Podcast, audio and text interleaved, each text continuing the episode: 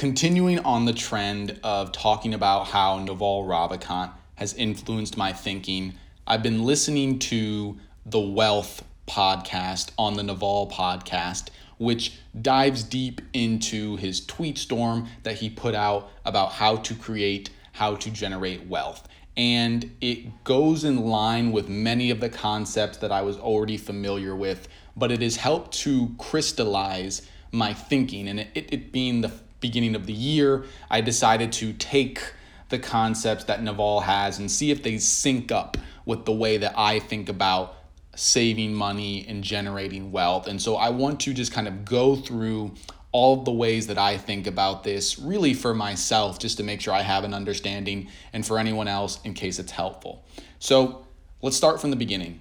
I have a job, I get paid twice a month, and I spend that money on rent, food, things I want but don't need, donations, savings, and then wealth. And I want to focus on the savings category and the wealth category. When it comes to savings, I think about that as just like my COVID fund. If shit gets really fucked up and I just need money right now, that's where that is. And I feel good about the contribution that I've already made there. And so I'm actually not putting any new money into that savings fund. The reason is because every single day that money is left in a US savings account, it is becoming less valuable because we are printing money by the trillions and the purchasing power of a single US dollar will continue to fall over time. And as I've said on this podcast before, the reason that is, is because the Federal Reserve creates money.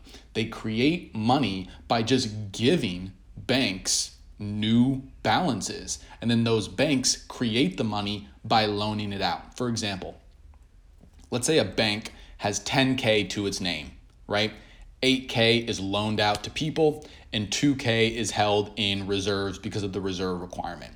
The Fed will just decide hey, it's a recession. We need to get more money out there. We're just going to give this bank an extra 5K out of nowhere. And so now that bank has 15K to its name. And because they've already met the reserve requirement of 2K, they will lower the interest rate in order to get people to take out loans and get that 5K out of there. At which point, 5K has just been created out of nowhere. And every single time that happens, the money supply increases and the purchasing power of the US dollar goes down. So it's important for me to have a savings account, but I don't want to put too much money in there because I recognize that it's losing value over time. So that's savings let's talk about wealth.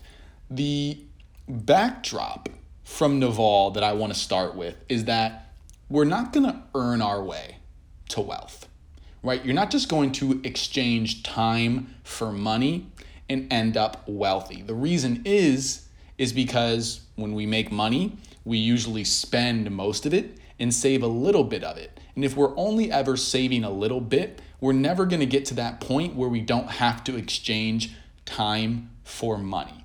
And so when it comes to wealth, what you need is to own a piece of a business. These are Naval's words. I would change that to you need to own something that has the potential to increase in value over time.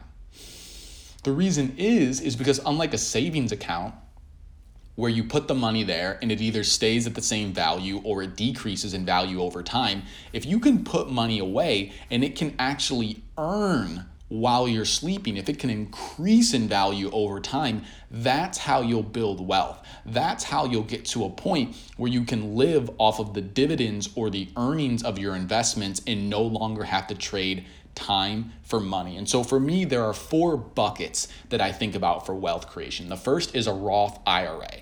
For my age, there's a 6K cap to how much I can contribute every single year. I use Betterment, which means that I am investing my Roth IRA into US index funds, which means that instead of buying like Apple, I'm buying the entire US stock market. And I'm basically placing my bet that not one company will do well, but that the US stock market will just increase in value over time. That has been the case. That is what has made Warren Buffett and many other value investors very, very rich over time. So, my Roth IRA is a real simple retirement account. The Roth part of it means that I pay taxes on it now instead of later when I withdraw for retirement. The reason I decided to do Roth instead of a traditional is because I believe taxes will be higher by the time I'm 60 years old in the United States than today. The reason I believe that is because I believe that while the US will always be more capitalist than socialist, I think that the left controls the culture of this country and we're going to move towards socialism slowly but surely. And even if we don't go full socialist, we're definitely going to have to increase taxes to pay for all of the money printing that we've been doing over the past 40 to 60 years. So that's one bucket. The second bucket is an individual taxable account. This is also at Betterment. It has the same exact portfolio as the Roth IRA. It's just that I can withdraw from this one at any point versus with the Roth IRA, if I withdraw before I'm like 59 and a half, there's a penalty. So I think of this as actually a better savings account. This is money that I can go get whenever I need it, but I'd rather have it in the US stock market than in a savings account because I think that it'll grow more in the US stock market. And another thing that I want to talk about here is the value of compound interest. The reason that I feel really great about investing in this Roth IRA and this individual taxable account is because my investments will earn over time so long as I don't take them out. For instance, let's say I put $1,000 into the US stock market through one of these accounts. And let's say the market was up 5% over the course of the year. Now, in my account, I have $1,000 and 50 in that account. Let's say that in the second year, it also went up 5%. The US stock market went up 5%.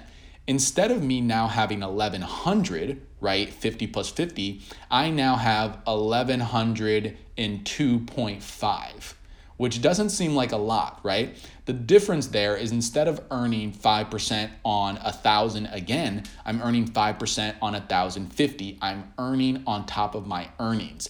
And as anyone will tell you, two to the nth minus one power really becomes a lot once you give it enough time. And so the fact that I've started investing so early, I'm 23, as long as I don't touch any of those dividends and earnings for a very, very long time, that's gonna grow a lot because of compound interest. Now let's talk about a few other things. Again, Naval says own a piece of a business. I say own something that you think can appreciate in value over time. Bitcoin is one of those things. I've talked about how I feel less good about savings accounts than I did before I understood how the US prints money. Honestly, it's the same with the US stock market. I think the US stock market has been an amazing investment for so long because the US has been on top for so long, but I see us losing our position to China, to the India and the Brazils of the world over time, or at least just not being the dominant, dominant player where every other country has to back up their currency with US dollars. And so I want to diversify and put my money my wealth creation money into something that is unrelated to nation states and bitcoin is that thing and the amazing the amazing feature of bitcoin is that it has a fixed supply there will only ever be 21 million bitcoins which means that when demand for bitcoin goes up the price can only go up. And so investing in Bitcoin right now, I feel incredibly confident despite what happens in 2021. If it drops back down, if it goes up, I don't give a fuck. All I know is that it's going to be very, very valuable by the time I'm old. And so for me, Bitcoin is the best, best long term wealth creation asset I can invest in. I know, I know that eventually it's going to be worth more than it was when I invested in it because it has fixed supply. It has fixed supply. You can't create more of it. It's a stable asset. People will always want it as a hedge against inflation, similar to gold, but better than gold.